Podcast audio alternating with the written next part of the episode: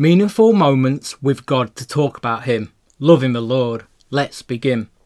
John the Revelator was his name, the disciple who loved Jesus, his claim to fame. Now we read about what he saw. The earth passed away and the sea no more. A holy city from above, coming down from God, built in true love.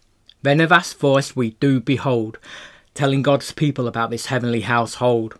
God and men will share this space, forever to feel his warm embrace. No longer trapped in our human shell, no longer under sin's deathly spell. Death and decay, sorrow and stress, no longer around to bother or oppress. Tears are wiped, pain is all gone, crying has already had its final swan song. The former things are passed away. Man's going to be living an eternal holiday. Dwelling with God, Jesus by our side, always and forever, eternally alive.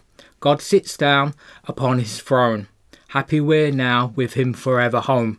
In love he speaks and says it's done. If you're thirsty, drink from my open fountain.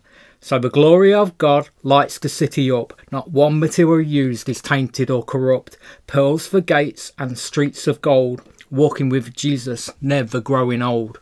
No need of moon or sun to shine, for the glory of the Lord lights everything divine. We worship God and walk in his light. The gates are never shut because there is no night.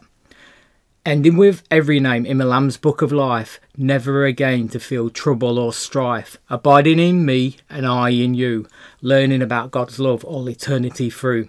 That's all for now. Our time's complete. Please continue to search God's words because it sure is sweet.